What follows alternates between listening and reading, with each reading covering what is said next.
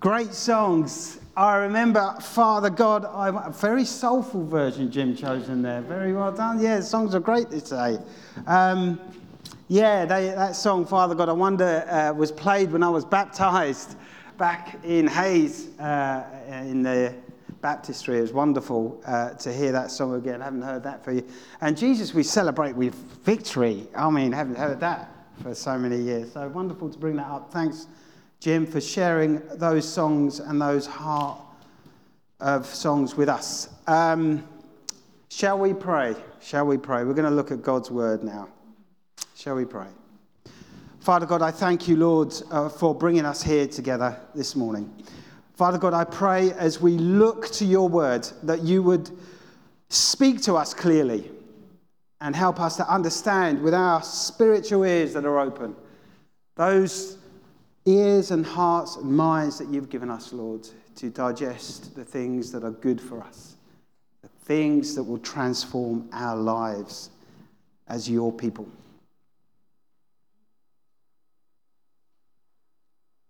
Lord, we ask that you'll come and be with us as we look together. In Jesus' name, amen. Amen. So, this morning, uh, we're going to uh, revisit this. We're going to revisit what it means as a church to be in unity with one another. Unity, not just in our differences and we agree in our differences, but unity, more importantly, in Jesus Christ. That is what we're going to look at today. And I want to encourage us in how each believer is important and how each of us have a significant part to play as we are called by Jesus. Now, I'm just going to, uh, I hope the, and the monitor's working this morning. Um, the Apostle Paul is writing this uh, letter uh, to the church in Corinth uh, and the city of Corinth lays on a slim uh, piece of land uh, in the southern part of Greece, you can see there. And Corinth was well known uh, for its thriving trade and its commerce. It was also a place that many traveled through with the ports. Uh, they were bustling with sailors. And um, this really led to many migrants that kind of moved there for prosperity which led to religious diversity and then ushered individuals into worshipping pagan gods. The city also fell into much corruption, um, including uh, sexual immorality. Many of the inhabitants, though, uh, uh, were of Jewish heritage, but at the same time, there were lots of residents there that were Gentiles. A Gentile meaning those who weren't of that Jewish heritage. And from around 46 AD, Corinth gradually transpired into being this uh, kind of cosmopolitan, more cosmopolitan in its population. Paul's arrival then in Corinth was around uh, 50 AD, we're told. Uh, and we're told that it was in great trepidation and this might have been because of the size of the population and diversity in that place. Nevertheless, Paul spent again around 18 months in Corinth and he established this church there. And sometime after leaving Corinth, Paul wrote this letter in response to problems within the church. And I want to turn to 1 Corinthians chapter 12, verses 12 to 21 in your blue Bibles, if you've got them there. That's page 1153. 1153.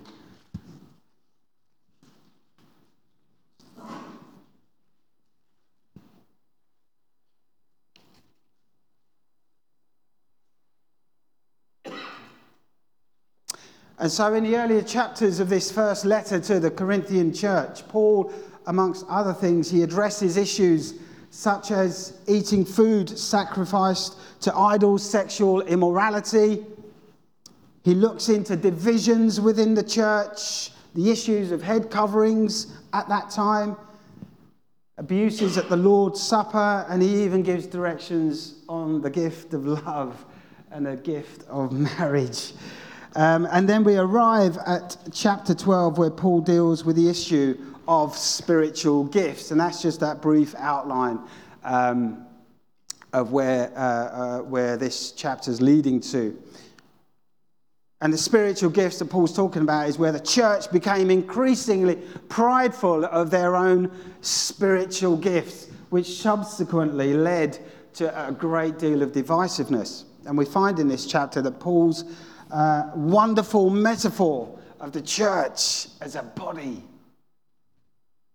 So let's dive into this scripture for today. Now, there's a lot to unpack here, uh, and I've tried again to keep it as concise as I can. Please do not fall asleep. Please do not fall asleep in this bit. Um, uh, there's a lot to unpack. Verses 12 to 14. Just as a body, though one has many parts, but all its parts form one body, so it is with Christ. For we were all baptized by one Spirit, so as to form one body, whether Jews or Gentiles, slave or free. And we were given all the one Spirit to drink. Even so, the body is not made up of one part, but of many. Although uh, Paul um, earlier in this chapter conveys the diversity of spiritual gifts. In verse 12, he's also stressing the importance of unity in Jesus. And this unity is not something that the church has to achieve, but rather for Christians to recognize the fact that the body of Jesus Christ is the greater unit. In John chapter 17, Jesus prays this prayer, pointing to all future believers. My prayer is not for them alone. I pray also for those who will believe in me through their message, that all of them may be one. Father, just as you are in me and I am in you, may they also be in us, so that the world may believe that you have sent me. I have given them glory that you gave me, that they may be as one, as we are as one. I in them, and you in me, so that they may be brought to complete unity. Then the world will know that you have sent me and have loved them even as you have loved me. What a prayer! What a prayer. Coming from the very wise words of Jesus. So, equally, Paul is speaking of this same unity in Christ, which will enhance the spiritual growth and direction of the church. And then we notice in verse 13 uh, that Paul points to baptism So there are many debates on what, you know, what was on Paul's mind here. Um, and whilst some suggest that Paul could be referring to the incorporation of Christians into the body of Christ in a general manner, as opposed to the water ceremony that we commonly associate with baptism, Paul states that we were all baptized by one Spirit all baptized by one Spirit. And the Greek word for baptism is simply baptizo, which means to immerse. And it's likely that Paul here is talking about the Holy Spirit falling upon each member into unity with other believers. I think essentially Paul is referring to how each believer is immersed in the Spirit of Jesus Christ, regardless of cultural background and upbringing. Doesn't matter who you are. the Spirit of God is available for everyone. And within this spiritual baptism, all believers are brought into unity with Jesus. And as members of one body, we all share in that same Spirit. And what this implies is that all believers are able to share in one truth. And that is to testify of Jesus' salvation power through his death and his resurrection. And this is the undeniable truth that Paul compels the early churches to understand and recognize its importance. His central message to the church is the death and resurrection of Jesus. Salvation to all. And then in verse 14, because, oh, are you still with me, by the way? Yeah. then in verse 14, because the one body of the church is made up of many parts, there is great diversity among the church. Friends, even though we all look different, thankfully, I don't look like Jim and Jim doesn't look like me, right? Thankfully, we all have our own wonderful creative appearance from God given. But even though we look different, both in appearance and function, right, we all have that common root, which is working together to accomplish in the next season the mission that God has for Culver Church. That is what our primary goal is. With Jesus, working together to accomplish that wonderful plan that God has. So, moving on to 15 and 16. Now, bear with me here. If, if the foot should say, if the foot should say, because I am not a hand, I do not belong to the body, it would not for that reason stop being part of the body. And if the ear should say, because I'm not an eye, I do not belong to the body, it would for that reason not stop being part of that body. Yeah? If the foot feels that it's not part of the body because it's not a hand, the foot is mistaken and misguided. At the same time, if the ear feels that it's not part of the body because it's not an eye, it too would be mistaken. Now, what Paul basically is driving at here is that some of the Christians in that church in Corinth were feeling unimportant because they felt they didn't have certain spiritual gifts and so therefore felt inferior to others who seemed to have a more of an appealing gift. Can I just say, you know, it's wonderful that those of us who help support this church and have done in the background, we don't see those things happening. But things are happening in the background. Make no mistake. And it's wonderful to see how this church is run Sunday by Sunday and other events that happen during the week. Prayed about it, didn't we, earlier? That happened during the week. It's a wonderful example of how each individual in this church, at the God given time, is using their gifts to present to each other so we can serve one another.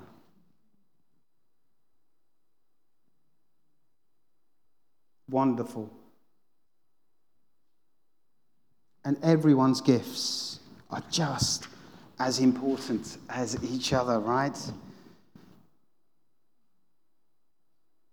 And even though some of the tasks may seem a little bit more mundane than others, I believe firmly that they all have a spiritual dimension designed to demonstrate the body of Christ working together as one. Believers working together so that the church exists in a way that is pleasing to God. Because as Christians, everything we do is to honor and glorify God in our failures and our mistakes, and to love and support one another in the mission that God has planned for His church. So, Paul is saying those who desire to participate in the work of the church are of equal significance and are unified within the body of Christ. No one in this church should feel inferior to others because the body of Christ and his church is made up of not just one part, but of many. You know, uh, Mother Teresa? Mother Teresa, who's heard of Mother Teresa? You've some, remember this, right? So you know Mother Teresa. She's got a wonderful story, by the way, if you can look her up. Um, wonderful, and her work with the impoverished. She, she said this. That was like seashells, seashells on a seashore, wasn't it? She, she said this. Try that same. Yes, it's a bit quick. I can do things you cannot. You can do things I cannot. Together, we can do great things. And I saw that in a, I was working, uh, when I was in my previous job, I was working in a, uh, a hotel. And I went down into the basement, and the team and the staff had this picture of Mother Teresa's quote, just like that. I can do things you cannot. You can do things I cannot. Together, we can do, do great things. God is talking about great things for his church. Great things. Things that are unimaginable to us. We cannot imagine what God has in store. But it is exciting. So I encourage you that every one of you have given your lives to serve God in, in whatever capacity shouldn't feel insignificant or inferior because our diverse gifts and abilities are just of equal importance to Jesus. There is nothing that divides us. That's the beauty of this message. But just to add, and I will add this because this is a converse statement. Having an inferiority complex is considerably harmless, harmful. And it's particularly evident outside of the church. And this is because many people are constantly comparing their lives to one another, right? They're continuously looking to see what others are doing and what they've got. We're seeing that, aren't we? And when they notice that other people have better jobs, better clothes, better cars, and so on, they immediately feel inferior to that and to them. And notably, social media platforms have fueled this concept, even if it is inadvertent by them. Did you notice that? These platforms have driven people to feel this way in some respects. While the good, there's always bad.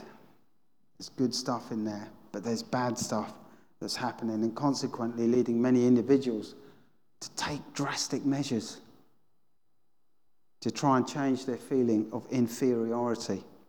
And actually making it their mission to try and be like or try and outdo those who look good, that appear to have superior lives. More often than not, this leads many to have anxiety about their own inner self worth, which at times can lead to depression, financial difficulty, enviousness, or jealousy, which we know can lead to anger and hatred. And if these people are behaving like that within the confines of church life, then it is almost certain they are falling into this trap outside of the church. On the flip side, we as a body of Christ shouldn't make people feel inferior, especially those who want to be included, who want to work for the kingdom. We shouldn't dismiss those who feel called by God to do those things that benefit the work of the church. And again, Paul is implicit when he reminds the church that everyone is important. Everyone. And each of them are of huge significance in the community of believers. Moving on to verse 17, then, if the body were an eye. Now, this is really weird what he says here, isn't it? I know it's a metaphor, but my goodness. If the whole body, think about this for a moment. If the whole body were an eye, what is that? What is he talking about? Where would the sense of hearing be? Right? If the whole body were an ear, I mean, what was he thinking here? Right? Where would the sense of smell be? Can you imagine sitting in that church in Corinth and listening to that and wondering, what on earth are you talking about, my friend? But here it is. While Paul is stating that the spiritual unity is paramount, he's also highlighting in his mes- metaphor that diversity in the body of Christ also matters. Yeah? People with different gifts doing different things for the church is essential.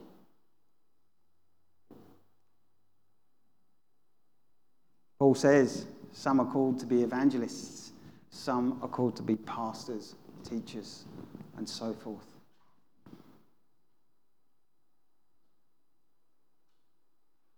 You see, otherwise, the body of Christ is not going to work together effectively. We all have those wonderful, different gifts to bring. Then Paul goes on to say in verse 18, You're still with me, right? Can I just get an amen? Amen. Amen. Thank you. I'm not on my own here. I'm wondering what's going on here. Then Paul goes on to say in verse 18, but in fact, God has placed the parts in the body, every one of them, just as He wanted them to be. If they were all one part, where would the body be? As it is, there are many parts, but one body. Right? Paul is absolutely spot on when he goes back to the designer. God designed us so that all our body parts are supposed to be in the right place and function in the right way. And so it is with church life. Although we bring different gifts, different ways of thinking, different ways of doing things, God still implements an order. He still implements an order and a structure in his church, which, if followed, this is important, if followed, works much better than we can ever imagine. We need to be following that route of God's way of thinking. So Paul goes on, verse 21 The eye cannot say to the hands, I don't need you. And the head cannot say to the feet, I don't need you.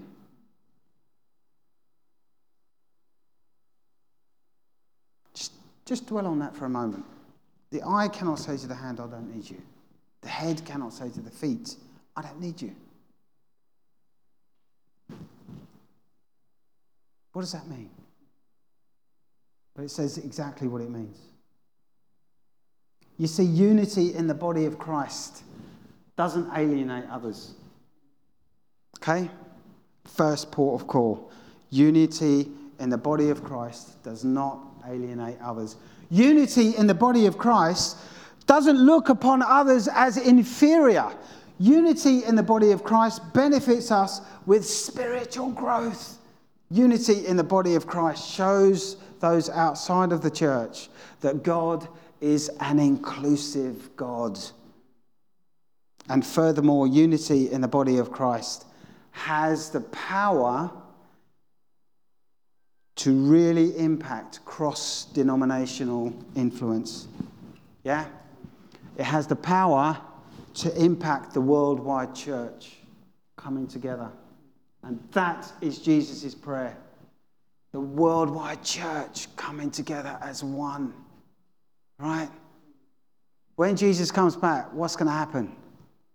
His church is going to be united, reunited in Him. Okay? And Paul is saying, don't do things your way, do things God's way, and do it together well. So let's unite as a church within the spirit and the headship of Jesus Christ, who is the priest in charge of our church, in order to glorify God. Just not only that, many other things, but more importantly, support one another in the way that God intends his church to operate in. Yeah? We do that together. Let's pray.